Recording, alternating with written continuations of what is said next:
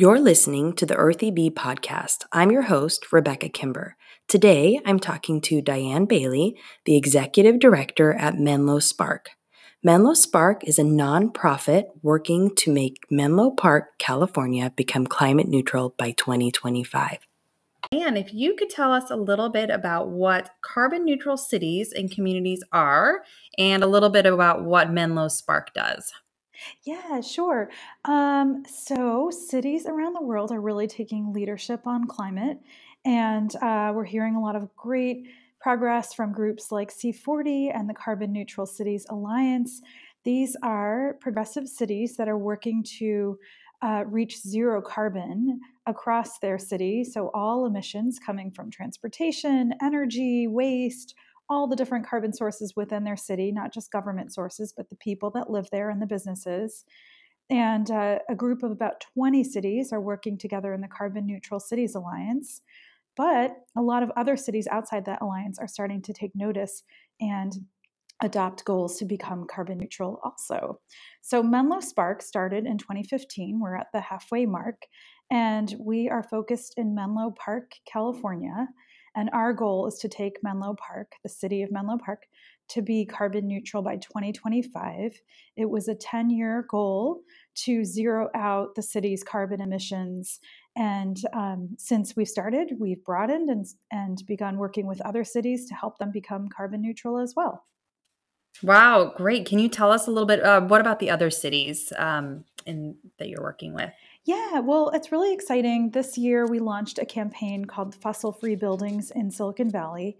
And we're working with all cities from San Jose on up to Daly City, so um, the Santa Clara and San Mateo County area, also known as Silicon Valley. Uh, we're working with all those cities to adopt policies that get new homes and buildings off of fossil fuels, namely natural gas. Um, we're looking at new construction, but we're working with all the cities to advance these policies to move homes and buildings off of gas. And once they adopt policies that look at new construction, we'll be working with those cities on existing homes and buildings to try to get the gas and the fossil fuels out. Great. Can you explain that about the natural gas? Um, I think there's sometimes misunderstandings about natural gas. Uh, it has the word natural in it. Yeah, it's a um, and so, yeah. If you could explain a little bit about the problem with that. It's a great question. I have so many green leaning friends who say, "What? Natural gas is bad, but it's natural." Um, yeah. so the name is a little misleading. Um, mm-hmm. Yeah, the thing about natural gas is that it's not natural at all. It's actually a fossil fuel, and most of it comes from fracking. So the technical term is hydraulic fracturing. But um, most people know what is fracking and understand that there are all these community impacts coming from fracking that uh, contaminating water wells, causing earthquakes, creating um, health impacts, and um, really uh, reducing the quality of life in communities that have fracking wells. Here in California, most of our gas does come from fracking. We import most of our gas. And we have a lot of gas development here in California as well that is really close to homes and schools and really putting those people at risk with their health and uh, creating air pollution and um, you know really not representing the clean energy economy of california that we want Natural gas also can create some safety hazards. Um, there are pipeline leaks and explosions every day. They're not usually reported on in mainstream media, but we all can recall some um, major explosions like the San Bruno pipeline explosion. Uh, it killed a few dozen people and wiped out a whole subdivision. And um, mm-hmm. um, as the the pipeline infrastructure ages, we're really at risk of more of these accidents every day. Um, and so there's a health and safety component to use of natural gas as well. And then as we begin to understand more and more about um, natural gas being a fossil fuel and the, the climate impacts of gas, um, it's coming out that the climate impacts of gas really rival coal when you look at the life cycle of the fuel and all of the leaking of the gas throughout the distribution. Um, natural gas is known by the chemical name of, of methane and methane mm-hmm. is 80 times more potent than carbon dioxide when it comes to the global warming effects. And so um, it's really a huge problem from a climate perspective. um, when you account for all the leaks and uh, then the, the impacts of actually burning it. Um, and we're burning inside our homes and businesses. So that's indoor combustion, and that creates all the pollution that goes alongside the, the CO2 emissions. And so natural gas or methane, however you want to call it, um, really creates a lot of pollution and has some pretty devastating climate impacts. Okay, so then with that, what becomes the alternative for natural gas? If um, if you could explain yeah, that so fortunately, bit. there are a lot of alternatives, and our electrical grid has been cleaning up so quickly that here in Silicon Valley, we're served by carbon with carbon-free electricity or nearly carbon-free from the different community choice energy providers that have sprung up in recent years, whether you're served by San Jose Clean Energy, Silicon Valley Clean Energy, or Peninsula Clean Energy, they're all striving to deliver clean, renewable, and carbon free power. And Silicon Valley Clean Energy, when they launched in 2017, their power that they were distributing to every home and business throughout uh, the 12 cities in Santa Clara County that joined was 100% carbon free. And the neighboring energy providers are sort of striving towards that goal and working towards it. And we think that locally, the power that we're all using will be 100% carbon free in the next two years.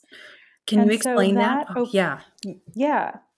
Like where where is that? Where is the is it all from renewable energy? Where is the energy coming from? Yeah, that's a great question. So, as we try to electrify our transportation and our buildings and replace fossil fuels, it's really important to know that that electricity is not coming from fossil fuel power plants otherwise that would just be a shell game right? Mm-hmm. but um, and in the past a lot of our power plants were driven by coal or oil or gas. Those are all fossil fuels. Mm-hmm. but california is moving towards decarbonizing the entire power grid by 2045 and that means more solar more wind more micro hydro um, other water resources. Those are all renewables. We also have a lot of large dams. The large dams are not renewable but they are carbon free and then California has a little bit of nuclear power, which is carbon free, but maybe not great for other reasons, and uh, has a waste issue and a safety issue along fault lines and with earthquakes. Um, and so nuclear is really being phased out in California. But at this point, it's so much cheaper to build a wind farm or a solar installation than to do a new natural gas power plant and then the cost of the power is almost free, but for maintenance, um, there's really no fuel cost going in as as those um, you know investments continue to provide renewable power. And so the beauty of community choice energy is that those locally controlled agencies are investing in new solar, new wind, new um, hydro, small hydro, not large dams. Um, they're investing in a lot of new renewable resources to power our local communities. Wow. And is that happening just so we're in the Bay Area, uh, the San Francisco Bay Area? And then what about the rest of California? Is this a local initiative here just that you're referring to, or is it also happening in down in LA and San Diego? Yeah, it's happening throughout the state. We're really fortunate that the the community choice energy really started in the Bay Area. It started in Marin County. And now I think every county in the Bay Area is now served by community choice energy and striving to beat the state standards on clean energy. Um, but at this point, it has moved down south. Uh, San Diego has embraced it, Los Angeles County. Um, I think there are about 20 different community choice energy agencies throughout California, and they're spreading into the Central Valley and other sort of mm, maybe less progressive parts of the state as people realize that it's not just cleaner power that these agencies are bringing, but uh, it's cheaper rates, and so people save money. Um, one example is that in San Mateo County, Peninsula Clean Energy saved the county around 17 to 20 million dollars each year in reduced um, electricity charges. So those savings are real. Wow, that's amazing. I actually didn't know that that's that it's it, that it has gotten that much cheaper. Yeah, it's amazing when you don't have shareholders to pay out to. And um, so it allows lower rates for cleaner power, and then it allows those agencies to reinvest any surplus into the community. They can invest in resilience, support electric vehicles and charging, and they're also supporting this wonderful new campaign that we have um, called Reach Codes. They're supporting cities that adopt new building codes that either favor all electric buildings um, or require all electric buildings. And that's in place of using gas and other fossil fuels. And so it really comes full circle where groups like ours promote uh, policies to cities that avoid natural gas and fossil fuels, but then the locally controlled clean energy agencies come in and support that. And they have a really great consulting team on board to provide technical support and legal support. Um, and they also have um, the engagement of every city in the region on the board of these locally controlled clean energy agencies. And that's really helped it spread. And so, in the course of the past six months, we've seen 12 local cities adopt these policies.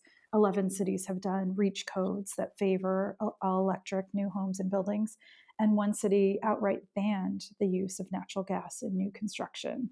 So it's really tremendous progress, and we see uh, at least a dozen other cities kind of queued up and ready to go in January.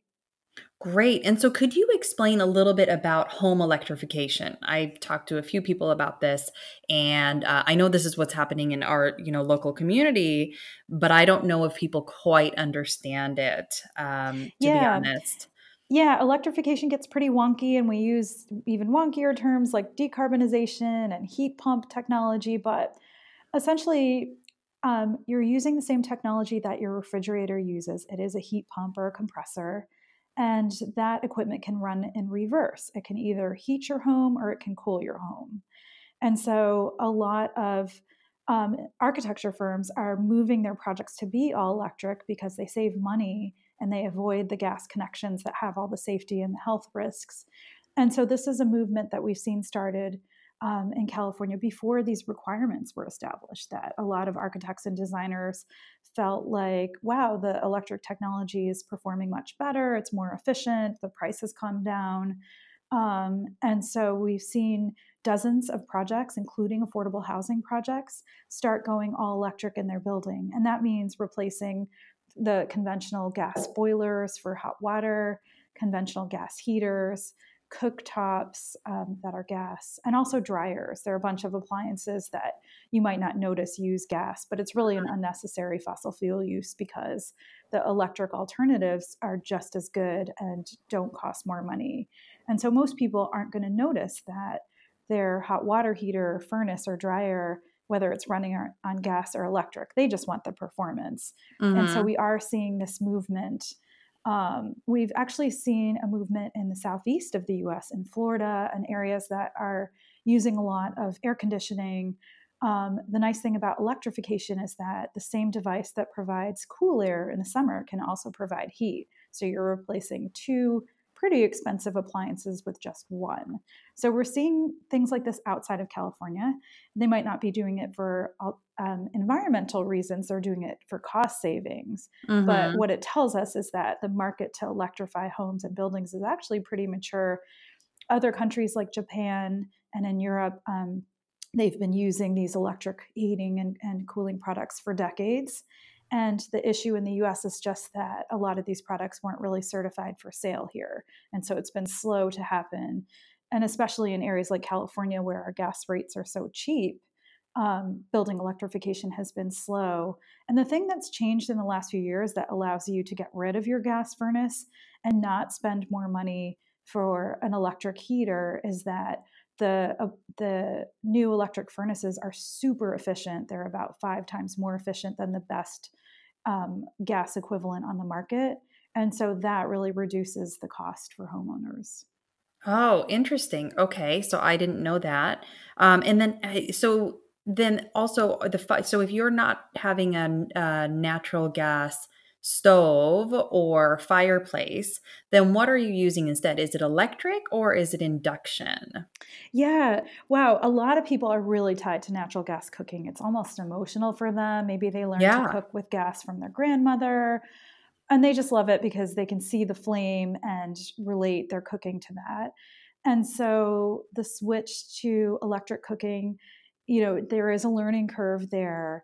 Um, but I do want to note that, you know, a lot of us remember the coil electric stoves that were popular in a lot of apartments, like maybe back in the 70s or uh, before then, and they were not great. Yeah, exactly. no yeah. one loves those old electric coil stoves. They did not cook well.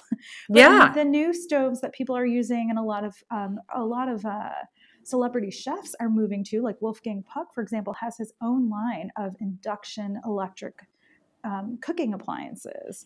And you know, we use fancy terms like induction, but basically mm-hmm. it's electric. It uses magnets and the second you take a pot off the burner of one of those electric stoves, it's cool to the touch.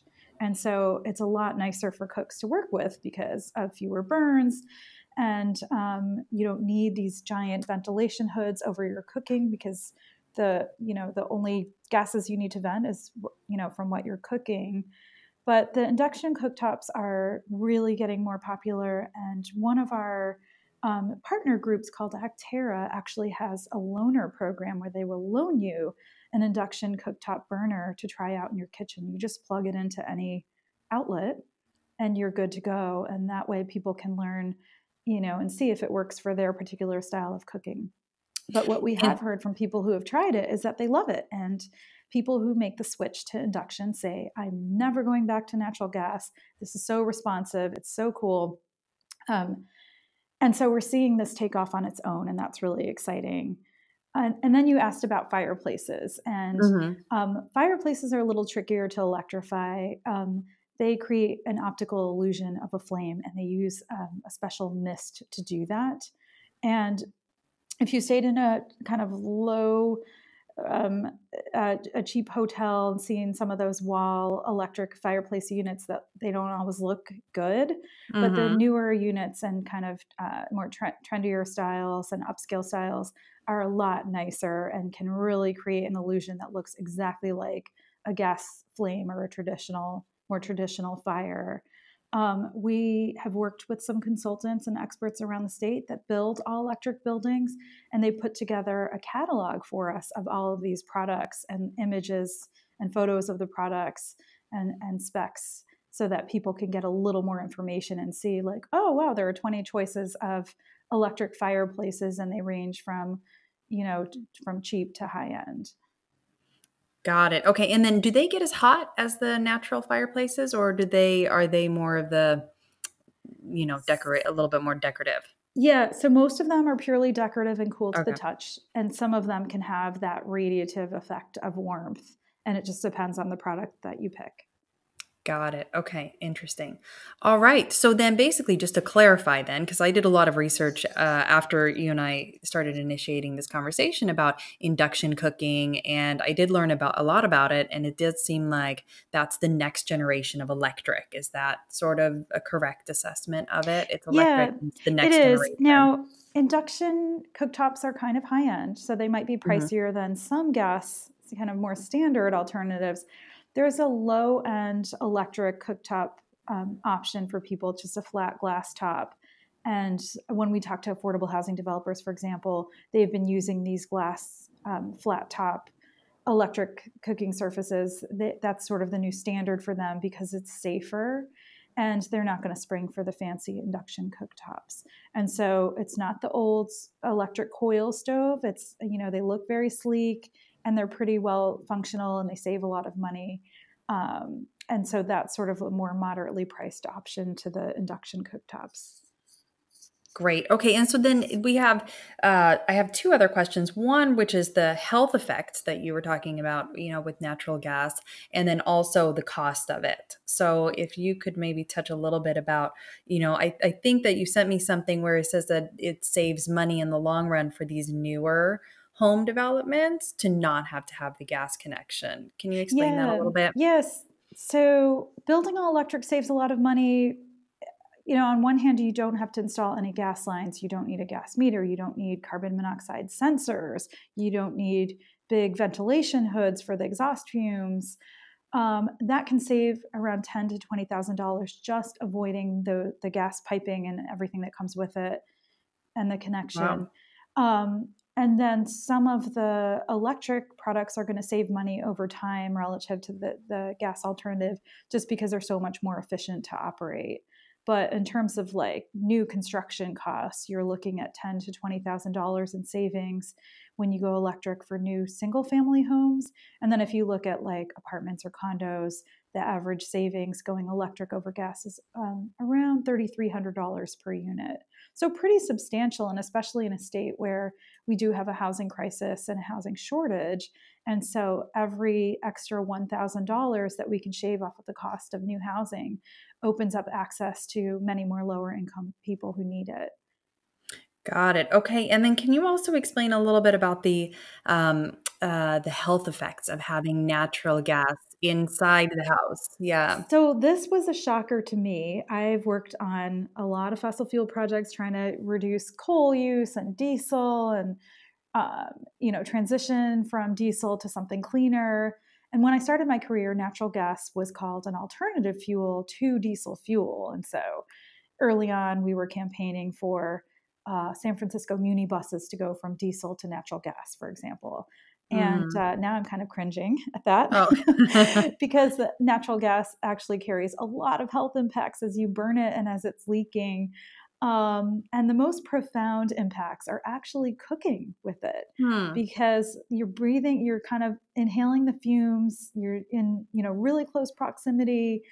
And it came out recently that the um, nitrogen dioxide levels, which is regulated federally as, as a, um, a pollutant of concern, those levels can be a lot higher in your kitchen after cooking a full meal on a gas stove than you would find outside uh, in any given large city. And those levels can be high enough that if they were found outside, that they would trigger, uh, um, they would exceed the, the clean air standards and trigger action at the local and the federal level to clean up that pollution. And that's wow. what we're breathing in our kitchens. Ooh. And then there are all these other toxic gases like formaldehyde that come out when you're cooking with gas. And those gases sink low to the ground. And so that's really a risk for kids or pets who are kind of might be um, playing lower to the ground and exposed to that pollution. So I was kind of blown away by the health impacts of cooking with gas and then we found some studies, like meta analysis studies. So, those are broad based studies looking at many studies that showed really um, direct health links and health implications from cooking with gas long term. That people who use inhalers for asthma are using three times the as- asthma medication if they cook on a gas stove. And for healthy people, they were finding elevated risk of um, respiratory impacts like asthma um, and also cardiac impact. So it impacts your heart health as well. Um, that's not for someone who's just cooking once or twice. It's for people who are cooking all the time. That repeat exposure is really damaging to their health, the same way that uh, your health would suffer from a smoking habit or from living in an extremely smoggy city. Wow. Well, I mean, I feel like I cook three meals a day, so that you know, I I guess that affects a lot of different people. It's not just uh, yeah. Hmm. Yeah, yeah. So one thing that you can do to lessen your impact if you do have gas, it's really important to not internalize the guilt over this. The fossil fuel fuel problem is not your fault. That's yeah. like an industrial polluter thing. But to lessen your own health impacts, to make sure that you're using ventilation when you're cooking with gas, and that when you are replacing your cooktop, to strongly consider a zero emission alternative like going electric. Awesome. That's great. And I'll I'll include so when I do the corresponding article to this, then I will include some information about induction cooking and um, just in particular because that one seems like it seems like people know about electric. We're familiar with the electric stoves of the past, but these are kind of the ones that are of the future. Yeah. Um, yeah. Great. Yeah. The new ones are super nice. yeah, exactly. And that was the things. It was uh, one of the things that I was reading about was that it says that a lot, like you said, Wolfgang Puck and uh, Thomas Keller of French Laundry, that they use these are the, you know, these are the kinds of stoves that they are using or, um, so good stuff there. Uh, all right. So then the other, the last part of it is if we're electrifying homes, then what? Okay, so then on a local level too, if there are homes, uh, I know that you said there are cities where now new homes will will be completely electric, right? Um, yeah. So there, and then so there seems to be some regulations around those areas. So does that mean that if somebody wants to have, for example, an outdoor fire, like an outdoor fireplace, is that going to be regulated as well, where no outdoor natural gas, or um, what kinds of you know, I'm thinking about fires and things like that. Can people yeah, have? so that is a little bit of a gray area. Um, okay. You know, a lot of local government uh, officials they are really wary of regulating people's lifestyle. Yeah, and they are trying to take a more practical approach to say, okay, we know we need to transition off of fossil fuels. We want to do it as quickly as possible to preserve uh, a safe and stable climate but a lot of local officials were really reluctant to regulate people's fireplaces or mm-hmm. outdoor mm-hmm. uses. Um, and it's interesting. Um, some cities have debated it and decided, you know what, every fossil fuel use is a problem, and we want to stop every fossil fuel use. And some cities have felt like just um, very reticent to to overregulate people they don't want to create a backlash. They want to kind of go a little more slowly and capture the largest uses of gas, which are home heating and water heating. Those two uses alone are, account for about 85% or more of gas use. Um, really? Yeah. Hmm. And so, you know, from an environmental standpoint, ideally, we can just stop connecting to gas lines because even if you're just using a little gas for a backyard fire pit, that gas line is still leaking and polluting methane, and that is a pretty serious climate problem. But we know that we're culturally in a little bit of a transition. And so um, we're trying to work with cities where they're at and really encourage them to go as far as they can and as far as the local um, lo- local residents and and community leaders um, can tolerate. And then I think what we'll have to do as a state is grapple with a gas ban statewide. But for now, as we're in a transition, we've tended to focus a little bit more on um, trying to educate people. Let's try not to bring in new gas lines. Let's cap the gas lines, cap the problem. Um, but where people are really tied uh, to the fire pit or the cooking, uh, we're, we're just not going to go to battle over those smaller uses. And so, with the cities that have adopted the codes, very few of the codes cover the outdoor uses. And that is, in large part, actually a function of the state energy code, not really dictating things um, on the exterior of a home or building. Um, but then in Cupertino on Tuesday, they adopted a policy um, and deliberately added outdoor uses. So that would be like pool heaters, spas, fire pits, outdoor cooking and they decided that they wanted to eliminate all of the fossil fuel uses and prevent them in new construction. And so they actively included that in the policy that they passed. So that was kind of exciting to see a thoughtful discussion among Cupertino City Council. Interesting. Can you also talk a little bit about Los Gatos by chance? Uh, Los Gatos did uh, kind of they took a little bit of time to warm to the issue. It's it looked like the city was not going to move on uh, reach codes or any policy trying to avoid gas use. And I'm not, I'm honestly not sure what changed, but the city did very recently adopt a code uh, to avoid gas use in new construction. So that was great. Yeah. So they are one of the 12 cities in the area. Got it. Okay, so then they do have so for new construction, then yeah, that- it's really targeted new, at new construction. And then in the coming year, I think a lot of cities will be looking at you know what do we do with tear down rebuilds? What do we do with really large remodel projects? And Palo Alto is actively investigating this, and we'll be working with Palo Alto and other cities that are interested, and then trying to take the solutions they come up with to other cities to get at those big remodels because there are so many of them. There's not a lot of new home construction going on in this area.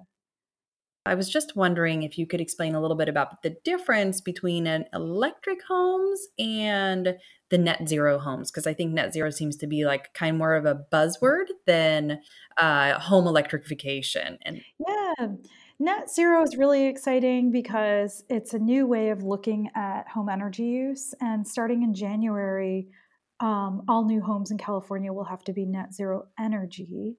And that just means that they're providing enough, uh, they're generating enough solar or other power on site to power their electrical needs. But there's a little bit of a loophole with net zero energy, and different people define it different ways. But for the most part, net zero energy in California means that you can use gas. And that's kind of a vestige of the past when gas was considered very clean and efficient. That was before fracking was a thing, and that was before uh, electric heating and, and appliances became uh, more efficient and more popular. And so, you know, the cities adopting REACH codes and policies to avoid gas, they are advancing net zero energy to be net zero carbon. And a lot of the groups that were promoting net zero energy have really changed their lingo. They've essentially crossed out energy and put carbon in there the point is that we want our homes and buildings to stop emitting carbon and stop burning fossil fuels.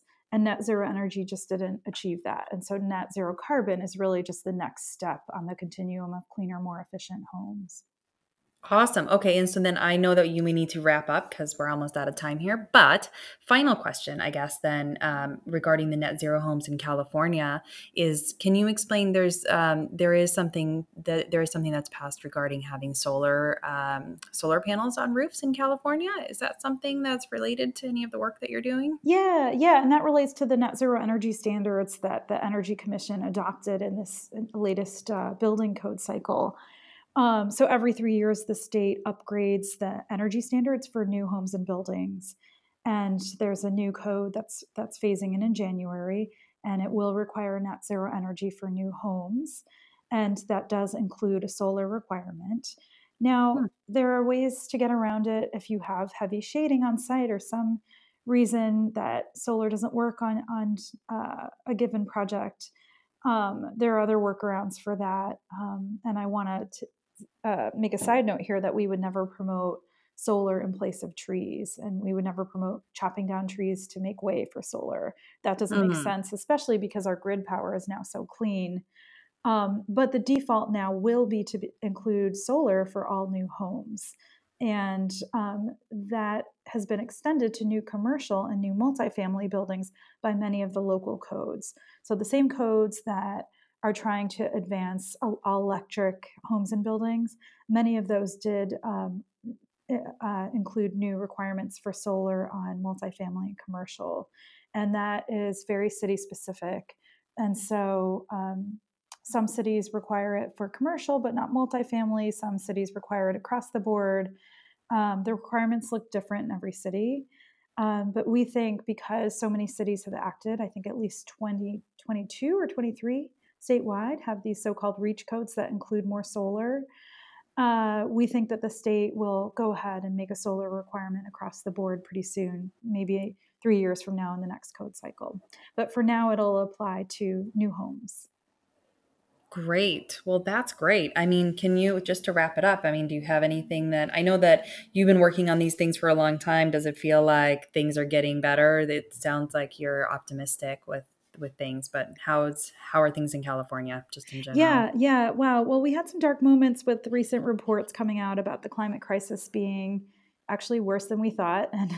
And yeah. you know, in 2018, the IPCC released their seminal report saying, gosh, we have about 10, 12 years to get our act together and we're really in trouble. This is not looking good.